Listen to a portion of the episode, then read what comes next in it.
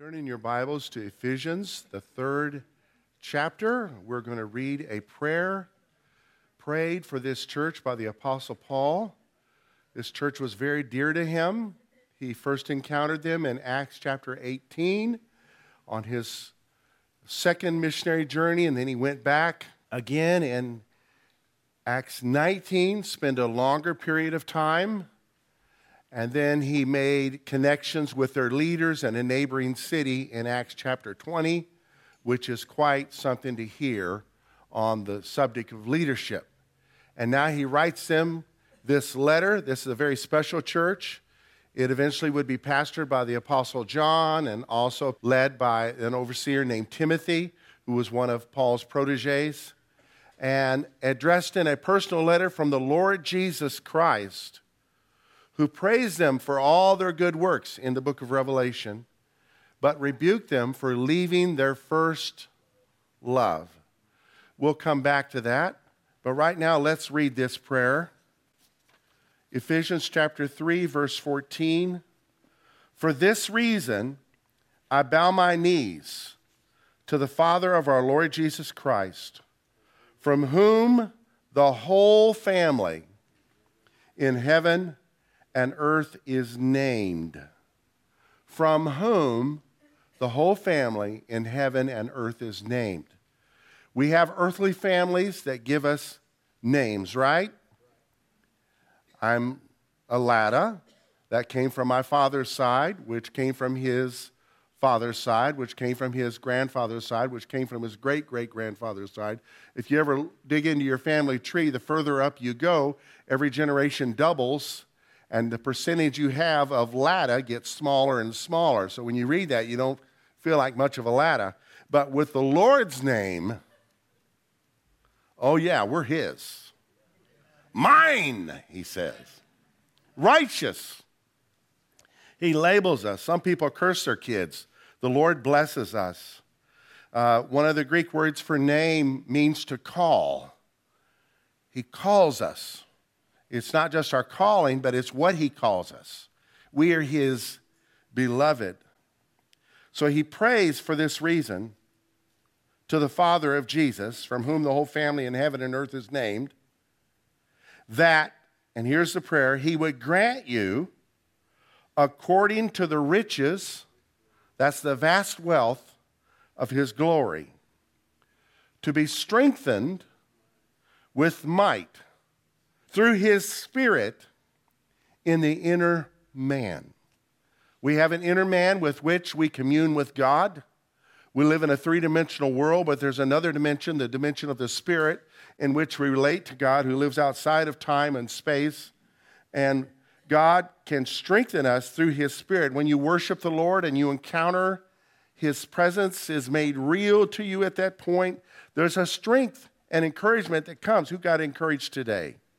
There's encouragement that comes. And so Paul's praying that according to his riches in glory, that those at Ephesus, and it's extended to us because the Holy Spirit inspired him to write this letter, to be strengthened. God doesn't want us to be weak. He wants us to be strengthened with might through his Spirit in the inner man. We all have circumstances from time to time that we'd like to see changed, but this is strength that's in spite of circumstances. If, you know, if you win the lottery, you're excited for a while till your whole world falls apart by all the people coming to you that won't leave you alone and the kinfolks that are mad at you. And then you use your borrowing power, and before you know it, you're in bankruptcy. It's happening all the time. Watch the news.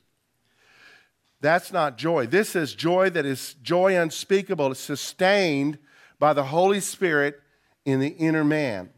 And it's not just spiritual experiences. It's an inner knowing. It's a settledness. It's a resting in him. Come unto me, all you that are weary and are heavy laden, and I will give you rest. Something the law could never do, something the Sabbath could never do, is settle us, found us, put us on a rock so that no matter what comes, we trust him and we are made strong. So that's his first prayer. The second prayer is that Christ may dwell in your hearts through faith. This is how I got saved, by inviting Christ into my heart. I know asking Jesus in your heart, sometimes it gets overdone by some zealous evangelist. They tell people to ask Jesus into your heart, and then they say Jesus is in your heart, and you're saved, and then you never see them again in anything that has to do with Jesus. And they're sitting at home today, sipping suds, saying, I'm saved, right on their way to hell. There's no relationship with Jesus. He really didn't come in to their life. Yet, on the other hand, let's not throw the baby out with the bathwater. There is a place for asking Jesus to come and be your Lord. Asking him into your life, asking him into your heart. With all your heart, asking him, not just a repeat after me prayer or somebody's formula, a magic phrase. It's asking the real Lord Jesus Christ to come and dwell in your heart by faith. And Paul prayed that this would be a reality for believers. And then here's the next prayer. That you, being rooted and grounded, that's a double metaphor. I mean, really established in love. That's agape love. It's the highest form of love in the Greek language. It's God's love. It's who God says he is. Love is not God, but God is love. And that we would be established in this. This is, again, strengthening us with might in the inner man. He's, he's praying the same thing, kind of related to what he prayed earlier. So being rooted and grounded in love, verse eighteen, may be able to comprehend. Can you say understand?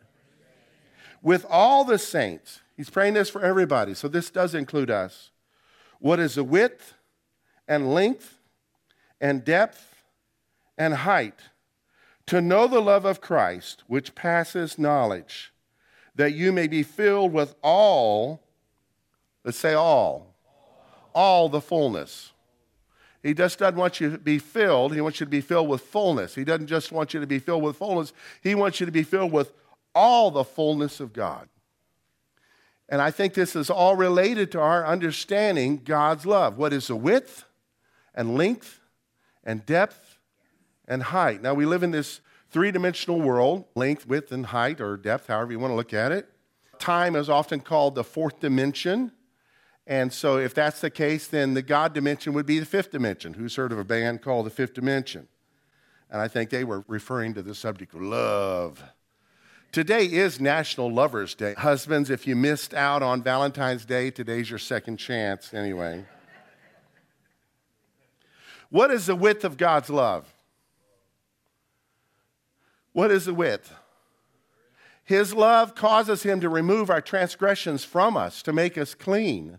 And Psalms says he removes our transgressions from us as far as the east is from the west. You can't measure that. Head east. When will you stop heading east? Never, until you run out of gas, right? Fly above the earth's surface and just go east as far as you can. And that's how far he removes our sins from us. If it was far as the north is from the south, then you could say God takes our sins from us twelve thousand, almost five hundred miles away. Isn't that awesome? And that would be awesome.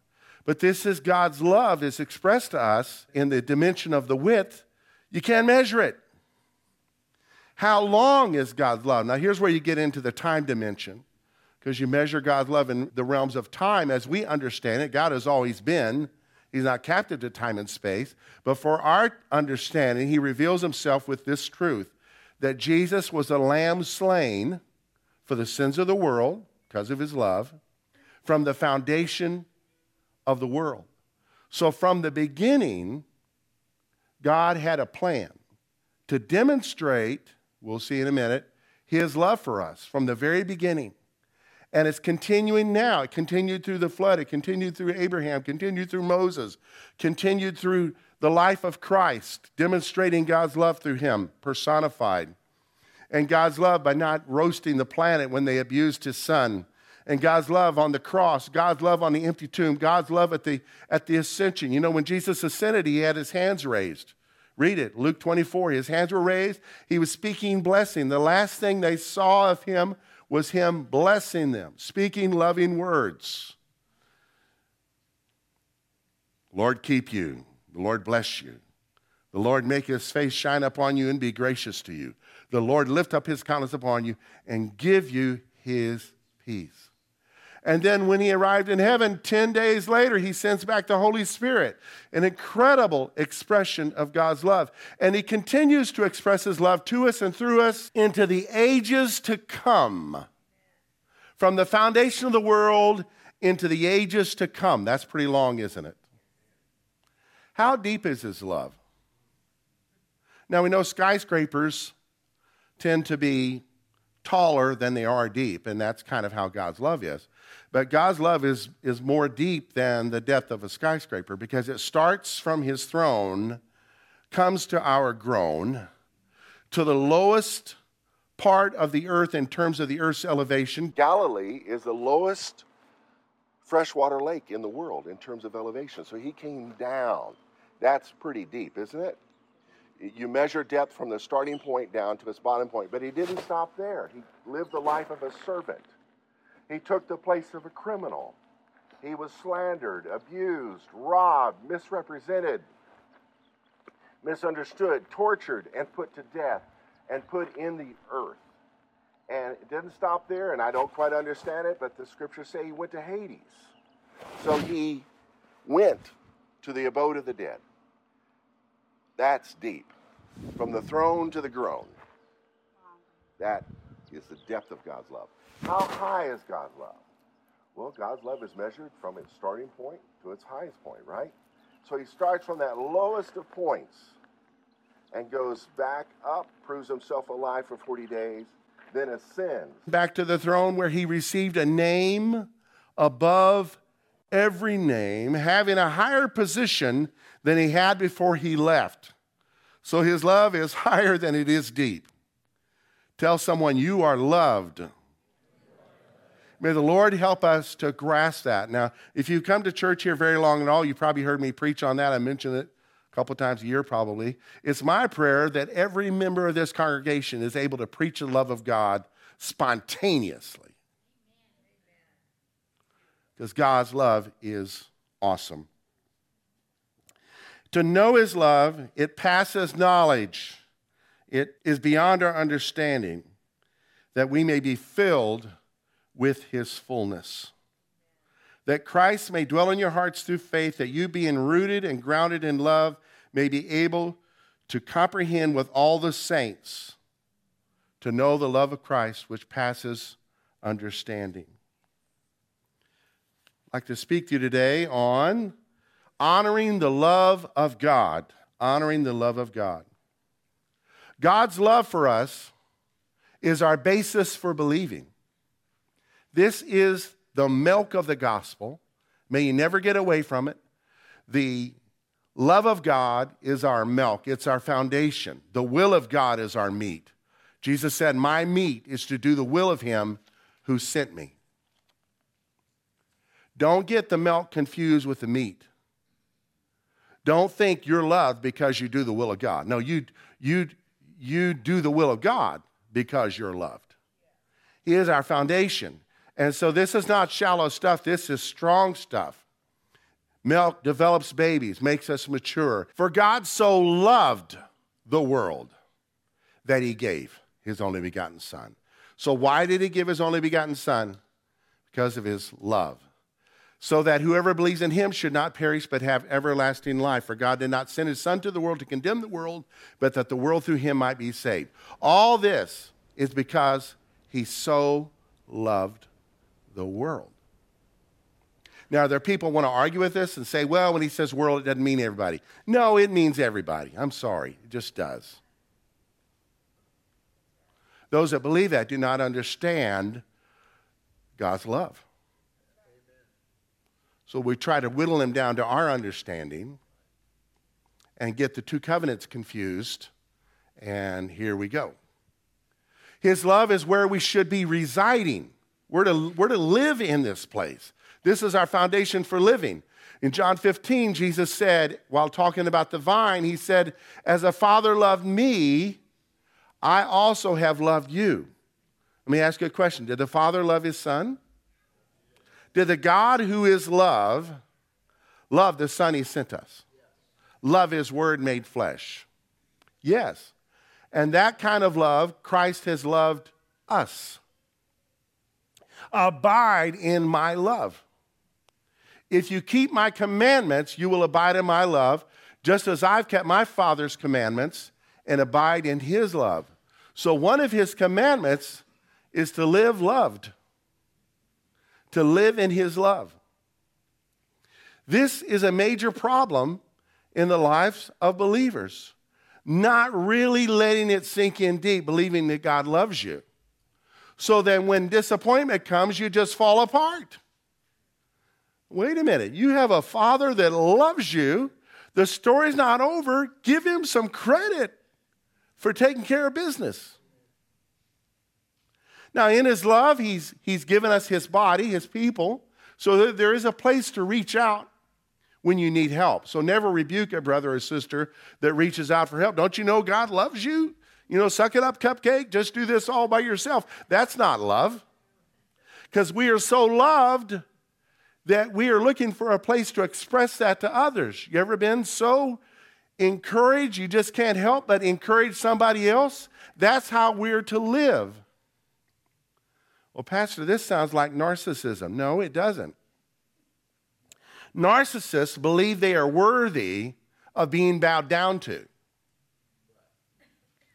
They believe they are worthy of God's love. They believe they've never sinned. I mean, that's how extreme they can get. No, we who appreciate God's love know that in ourselves there dwells no good thing. We were dead in trespasses and sins. We needed a Savior. And God in his mercy has chosen to love us. Oh my goodness, this is awesome. Jesus prayed God's love would be in us. In his prayer in John seventeen in the upper room, he prayed, and I have declared to them your name and will declare it, that the love with which you love me may be in them and I in them. So just as much as we want Christ in our life, we need to want the realization that God loves us to settle deep within our psyche, ruling over our inner man, that I know that I know that I know that I know that I know that I know that I know I am loved. Nothing to be prideful for, but everything to be thankful for. Thank you, Lord, for loving us. This love is demonstrated in Christ's death. For while we were still weak, Romans five, verse six says, at the right time, in due time, Christ died for the ungodly. For one will scarcely die for a righteous person. Some people might give their life for someone who's worthy, though perhaps for a good person one would dare even to die. But God shows his love for us in that while we were still sinners, Christ died for us. So against the backdrop of my wickedness, here comes the love of God. Like a diamond on black velvet, it is greatly displayed. When someone hurts us, disappoints us, annoys us, this is an opportunity for us to demonstrate God's love. It is. Now, when you're raising children, it, God's love is, de- is demonstrated with discipline. Right? He doesn't want us to raise spoiled brats. So this love doesn't spoil us. He loves us just like we are, but he loves us too much to leave us that way. So we're not what we were, and we're not where we're going to be, but we're on our way by the grace of God because of his love. So we do not grow in order to be loved. We grow because we are loved. A child that is secure in their father and mother's love can develop more holy, completely. And so if we come to the Lord with, you know, the way maybe our parents didn't do it right,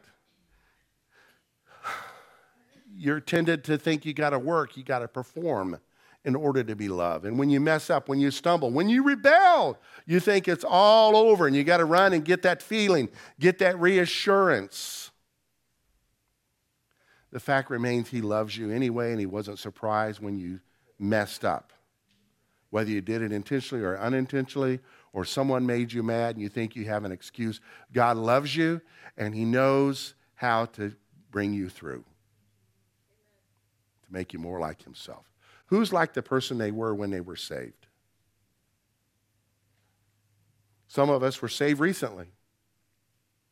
But the further we go in Christ, we'll become different. What is doing that? His love transforms us. Nothing can separate us from the love of God. Romans eight thirty-five, who shall separate us from the love of Christ? It's a rhetorical question. What's the answer? Nothing. Shall tribulation or distress or persecution or famine or nakedness or peril or sword or troubles or the economy? If gas goes up to eight dollars a pint, are we going to lose our minds? Not going to be excited, but the truth is we're going to make it. Our forefathers did. You're made of good stuff. And your heavenly Father knows what you have need of.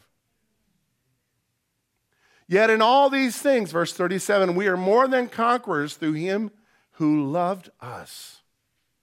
For I am persuaded that neither death nor life, nor angels, nor principalities, nor powers, nor things present, nor things to come, nor height, nor depth, or any other created thing shall be able to separate us from the love of God, which is in Christ Jesus our Lord.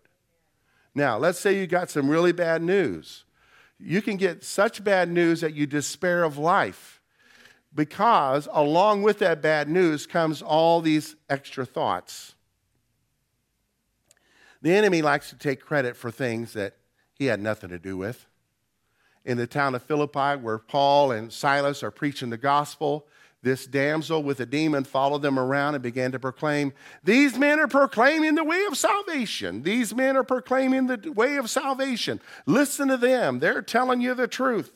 What was that? That was some demon trying to piggyback or take credit for selling the truth. Finally, Paul got vexed and cast the demon out of her, and she couldn't tell fortunes anymore. Well, the enemy sometimes wants to take credit for our problems. Look what I did to you. You suck. Look what you did to yourself.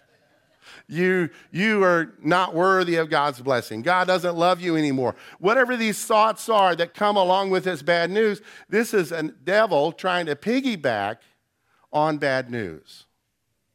Let the bad news stand for itself and realize you are loved by God and the story's not over. And sometimes a second opinion can change the whole thing anyway. We have been predestined to be beloved. Just as he chose us in him, earlier in this book, the first chapter, verse four, just as he chose us in him before the foundation of the world, that we should be holy and without blame before him in love. See, that's the starting point, before the foundation of the world. Having predestined us to adoptions as sons by Jesus Christ to himself, according to the good pleasure of his will, to the praise of the glory of his grace, by which he made us accepted in the beloved. Now, corporately, saints, we are the bride of Christ. We're not the brides of Christ. Christ isn't a polygamist. He has one bride, his church, right? But individually, we're the sons of God. Now, ladies, you can call yourself a daughter of God, but you can also call yourself part of the sons of God, because the sons got all the inheritance rights in that culture. So you have all the rights and privileges of a son. So you are part of the company of the sons of God. Jesus has done this.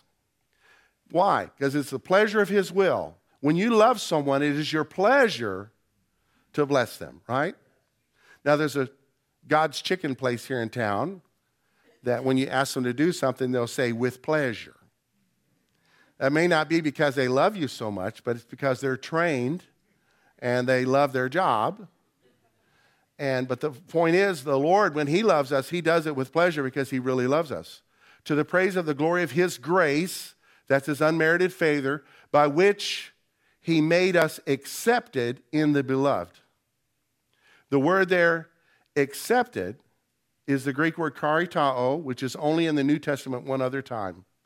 And it came from the lips of the angel that visited the virgin named Mary, who told her to rejoice, highly favored one. Rejoice, karitao one, is not the proper Greek for it. But she was highly graced to the point she was going to have the Son of God as her baby. That's an honor, isn't it? Well, that same high grace has been extended to us to make us part of the beloved. So to be in the beloved, I think we need to be loved. Well, this is girly stuff here you're talking about, preacher. I'm good. I got it all good. Oh, hush. You cry yourself to sleep on your big pillow at night anyway. You know it. We need to know we are loved by God. I'm sorry, I went too far there. Pardon me. If we're part of his beloved, let's be loved. Let's say someone slights you. Now, do they really slight you, or was it an oversight? Well, if they loved me, they wouldn't have done that. Well, people have errors, right? And sometimes they have blind spots that you have to point out. Let's do that. But let's not fall apart where we leave relationship after relationship after relationship because people offend us or slight us. And no, you are loved by God. If God loves me, who cares who offends me? It's true. So when I get offended, it's a signal to run to the Father and get it out of me. I say, now, Lord, did the person intend on doing it? Do I need to go talk to them? Do I need to? Yeah, I'll leave that alone. God is merciful because of his great love. But God, earlier in the previous chapter, being rich in mercy because of his great love with which he loved us. So why is he rich in mercy? Because of his great love with which he loved us. He doesn't just love us, he loves us with his great love. He doesn't sing the song, I love you too much to ever start liking you, so don't expect me to be your boyfriend. No, he is the lover of our soul. He loves us with his great love. Verse five, even when we were dead in our transgressions, he made us alive together with Christ. By grace you have been saved. And raised us up with him and seated us with him in the heavenly places in Christ Jesus. So his love is so high, he lifts us up too, so that in the ages to come, from the foundation of the world to the ages to come, he might show the surpassing riches of his grace in kindness toward us in Christ Jesus. This love of God is an invitation into a relationship that never stops. Today is National Lovers Day, and it's so shallow in our culture. I didn't want to put up a slide to promote it because you'd be reminded of an old lover that left you. God won't leave you nor forsake you, and nothing can separate you from his love. Amen. This motivates me, I don't know about you, motivates me to want to live a life of faith and obedience. I want to please him, yet I know I'm his pleasure because he loves me, not because of my worthiness. Some people live condemned simply because they don't know how loved they are. Some people condemn others simply because they do not know how loved the others are. It's hard to give away what you don't have. Meanwhile, it's there for you and I to enjoy. The Bible has an even number of verses. So it has middle two verses. Bless the Lord, O my soul. Bless his holy name.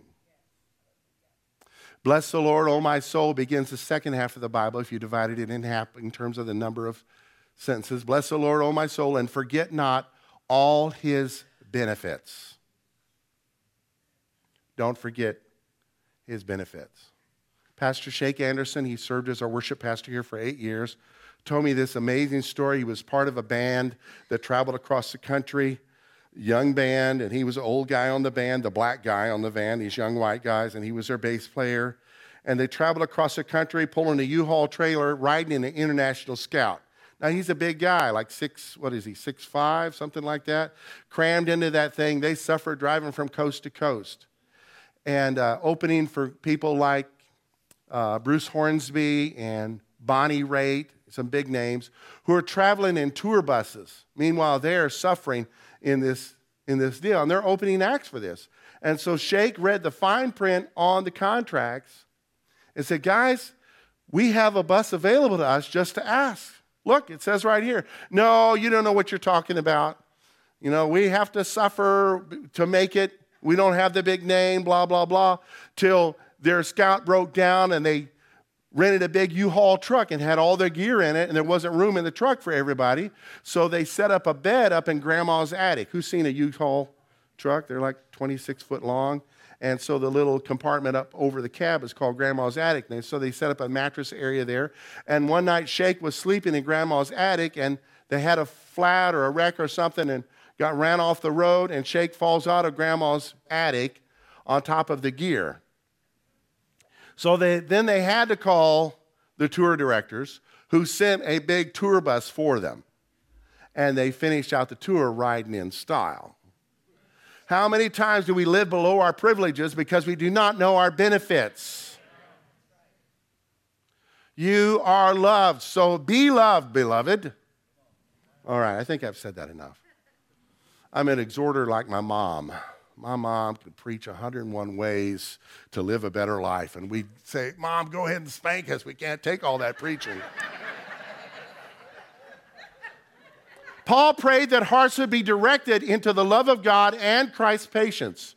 Now may the Lord, Second Thessalonians three, verse five, now may the Lord direct your hearts into the love of God and into the patience of Christ. Now we joke about patience. We say, don't pray for patience, blah, blah, blah. I tell you what, pray for a deeper understanding of the love of God and you'll be patient.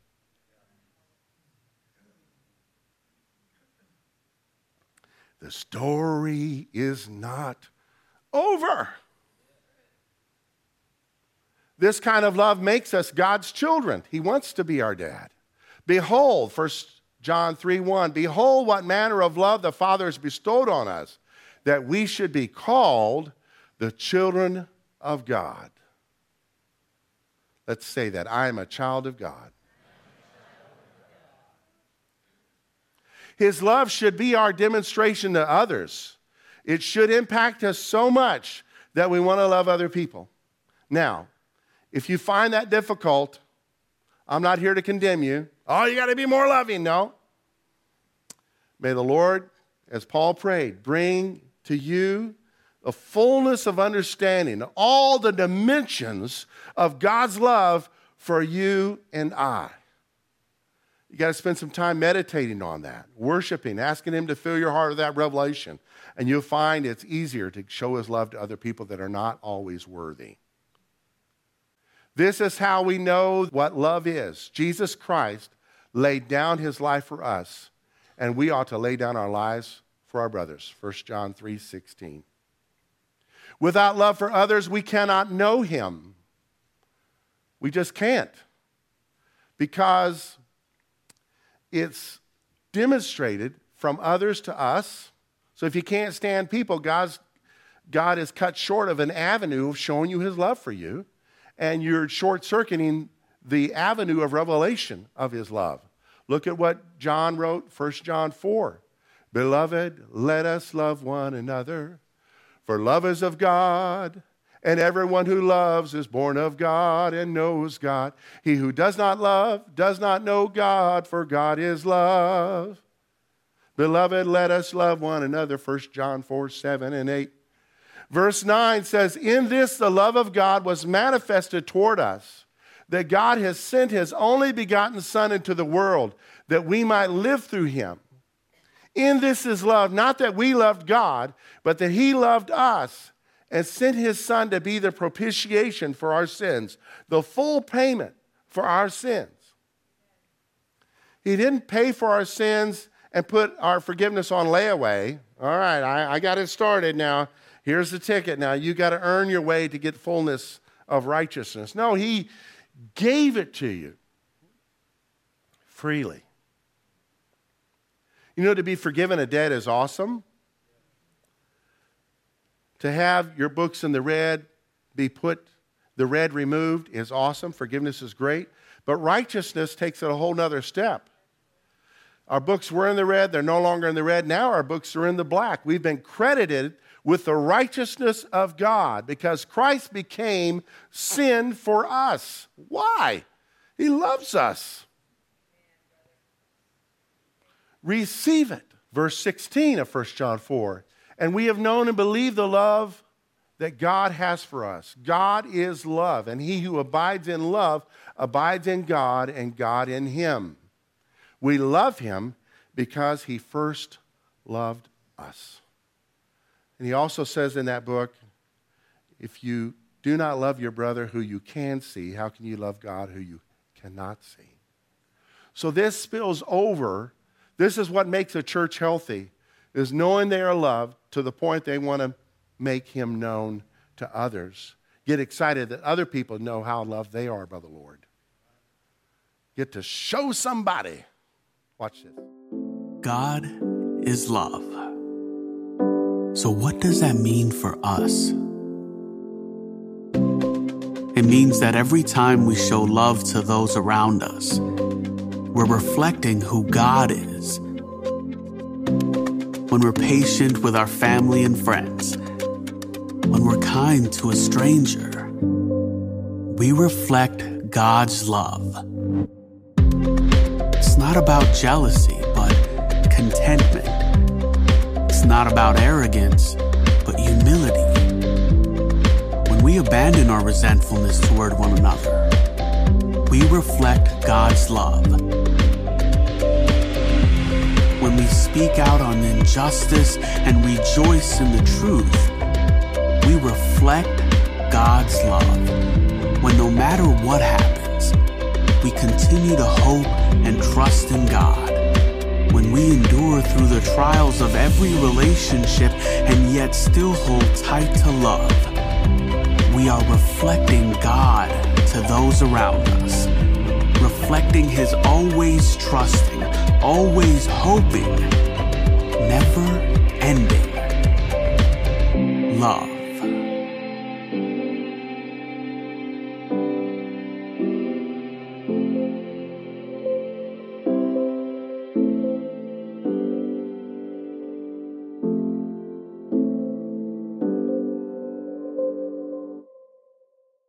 Of a church in Argentina where the pastor would not change subjects till he was sure the people had it.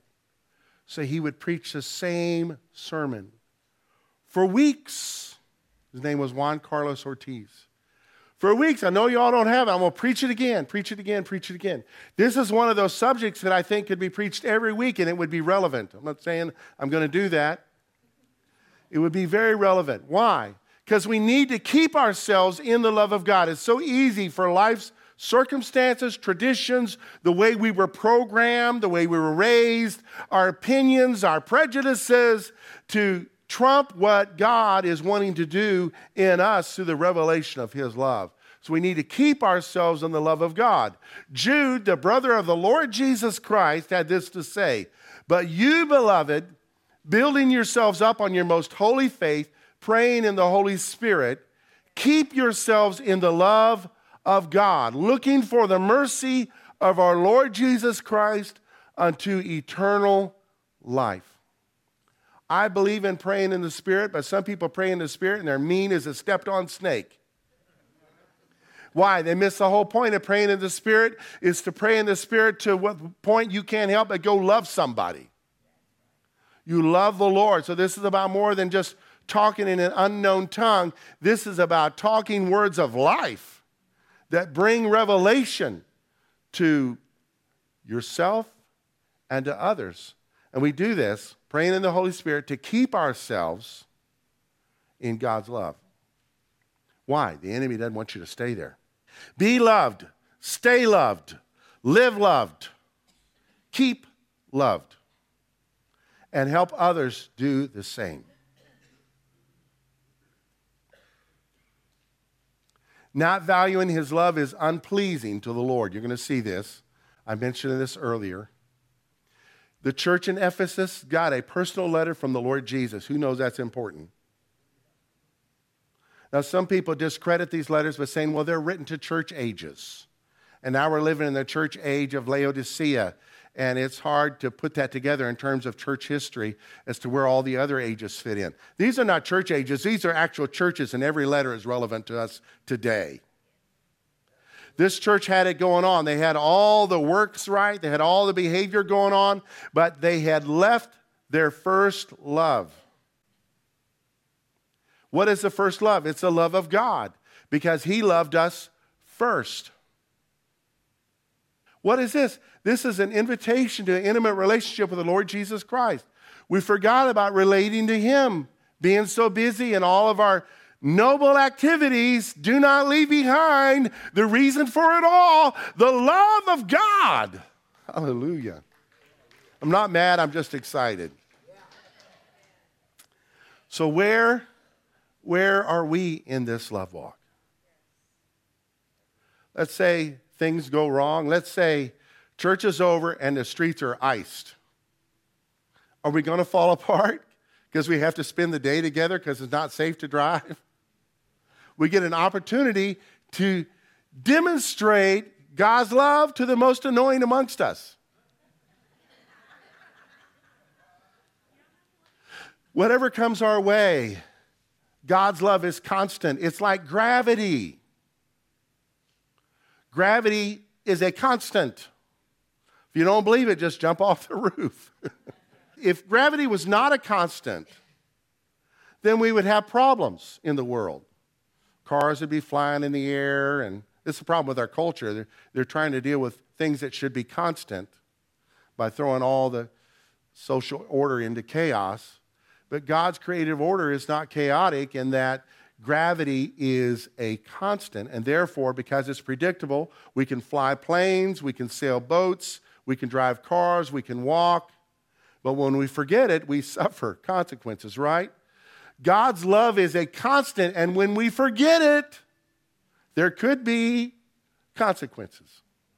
Distracted, sidetracked, pouting, jealousy, envy, competition. I think you got the point. In the eighteen hundreds, as a four-year-old, Frederick Lehman immigrated to the States with his parents from Germany. And they settled in Iowa, where he grew up as a farm boy. And in his adult years, he got into business, found himself in California, and then the business wasn't going so well. And Frederick Lehman now finds himself in Pasadena, California, packing lemons and oranges. I wonder if his name taunted him during those days. Yeah, Frederick Lehman. Here we go. Lemon. I don't know. When life hands you lemons, make lemonade, right? But he loved the Lord, and he went to church on a Sunday night and heard a sermon on the love of God that so revolutionized him he could hardly sleep. The next day at work, he began to write phrases on scraps of paper and crates and cardboard, the boxes he was writing on, and a song began to be born.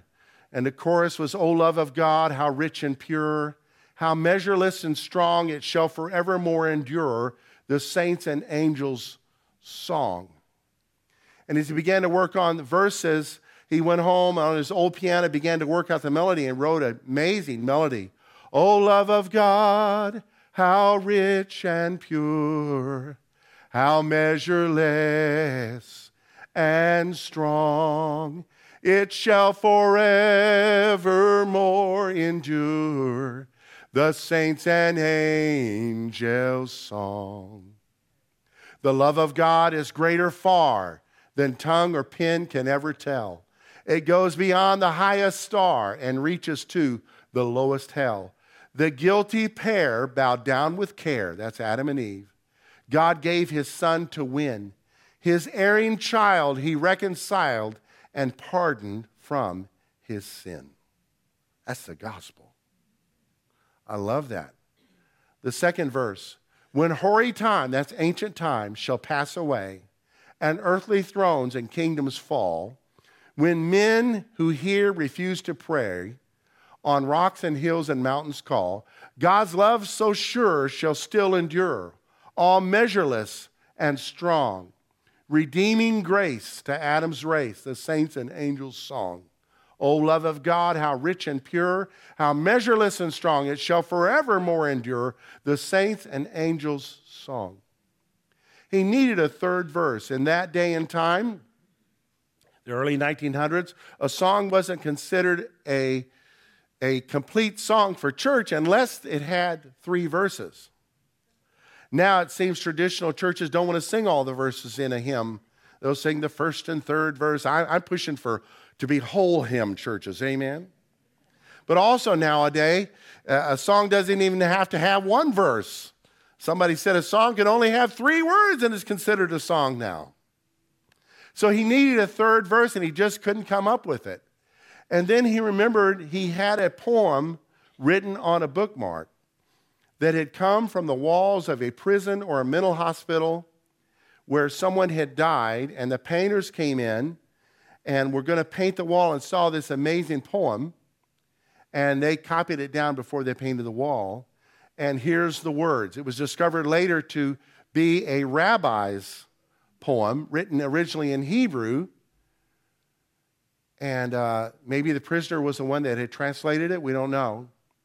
It's an amazing verse. Could we withink the ocean fill, and were the skies of parchment made, were every stalk on earth a quill, and every man a scribe by trade, to write the love of God above would drain the ocean dry, nor could the scroll contain the whole, though stretched from sky to sky. Let's sing it. Oh, love of God, how rich and pure, how measureless and strong, it shall forevermore endure the saints and angels' song.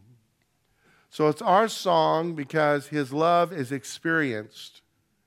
And the angels, I don't know that they sing, but they marvel at our song because we sing the song of the redeemed, something they kind of look at from without, and yet they serve God's redemptive purposes. We're talking today about honoring the love of God based on these two verses as the praise team goes ahead and comes on up. That Christ may dwell in your hearts through faith. Lord, we pray that you would dwell in our hearts through faith, and that we would be rooted and grounded in love, Lord. Let this be a reality, not just a sermon, but a way of life. That we may be able to comprehend with all the saints, Lord, may every member of the body of Christ in this community and beyond be able to comprehend the width, the length, the depth, and the height of the love that you have for us, Lord. May we realize how much your love passes our understanding, passes our knowledge. Lord, may we understand that. Its vastness, its immensity, its immeasurableness, Lord, is something that is mind-blowing. And Lord, may we be filled with your fullness. Lord, I pray for every member of this church, Lord. May you be Lord in every circumstance. May we allow you to be Lord because we know you love us. And Lord, may we be obedient to your word because we know you love us. And may we walk in alignment with the steps your Spirit is leading us to because we know you love us. Thank you, Lord. I'm standing at your door. My heart is calling yours. Come fall into my arms. You're weary from it all. Been running for too long. I'm here to bring you home. I'm reaching out. I'll chase you now. I dare you to believe how much I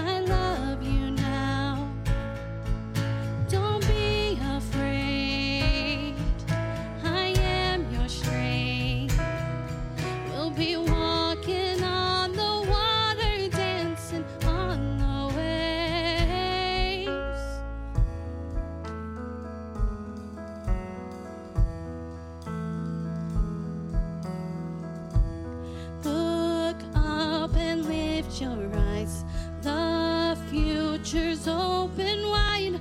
I have great plans for you. Oh, yes, I do. Your past is dead and gone.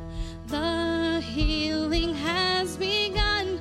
I am making all things new. Oh, oh, I'm reaching out. I'll chase you now. I dare you to believe how much I love you now. Don't be afraid. I am your strength. We'll be walking on the water, dancing on the waves. Dancing on the waves.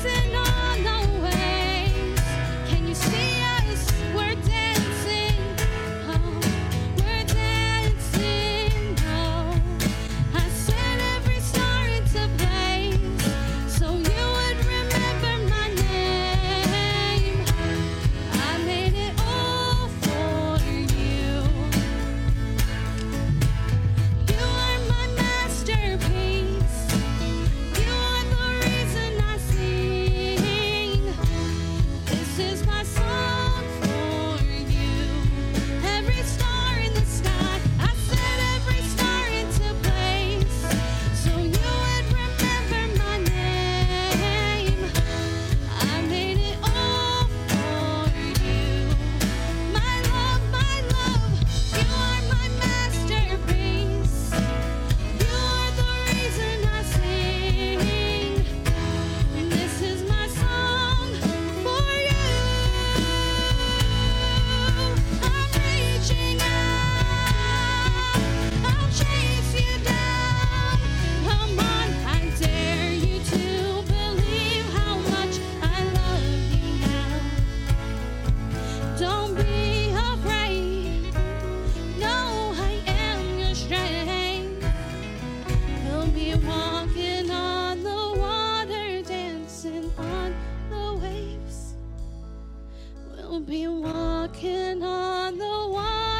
dancing on the waves.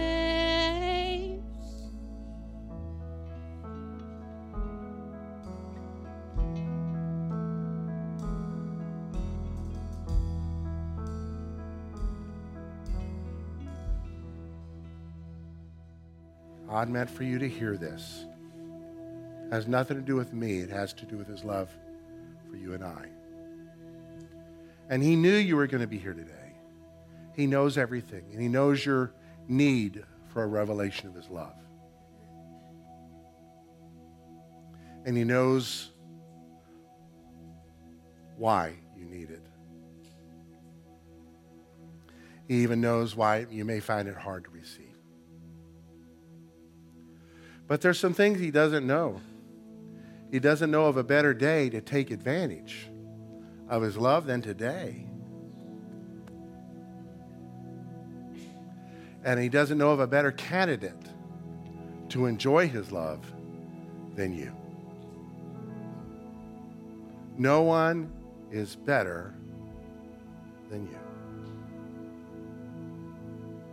you. Yeah, but I've done some stuff. Yeah, he's going to use that to demonstrate his love. Amen. Amen.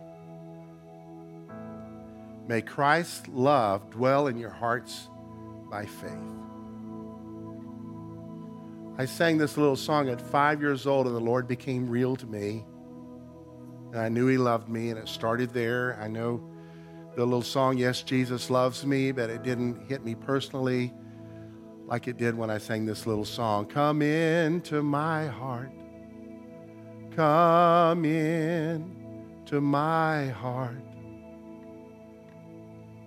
Come into my heart, Lord Jesus. Come in today. Come in to stay. Come into my heart, Lord Jesus. Can we sing that together and you sing with us, Come Into My Life? Come into my life. Come into my life. Come into my life. Lord Jesus, come in today. Come in today. Come in to stay. Come into my life, Lord Jesus. He so loved the world, he gave his son for you and I, who paid the price for our sin. The punishment you feel you deserve, he took upon himself so that you and I could go free. That is the gospel. Amen. Let's pray this prayer together. Oh God in heaven, I believe Jesus is the Son of God, and I call upon his name. Jesus, save me. I believe you died for my sins. I believe you've risen from the dead. Come into my life and be my Lord today, tomorrow, and from now on, Lord.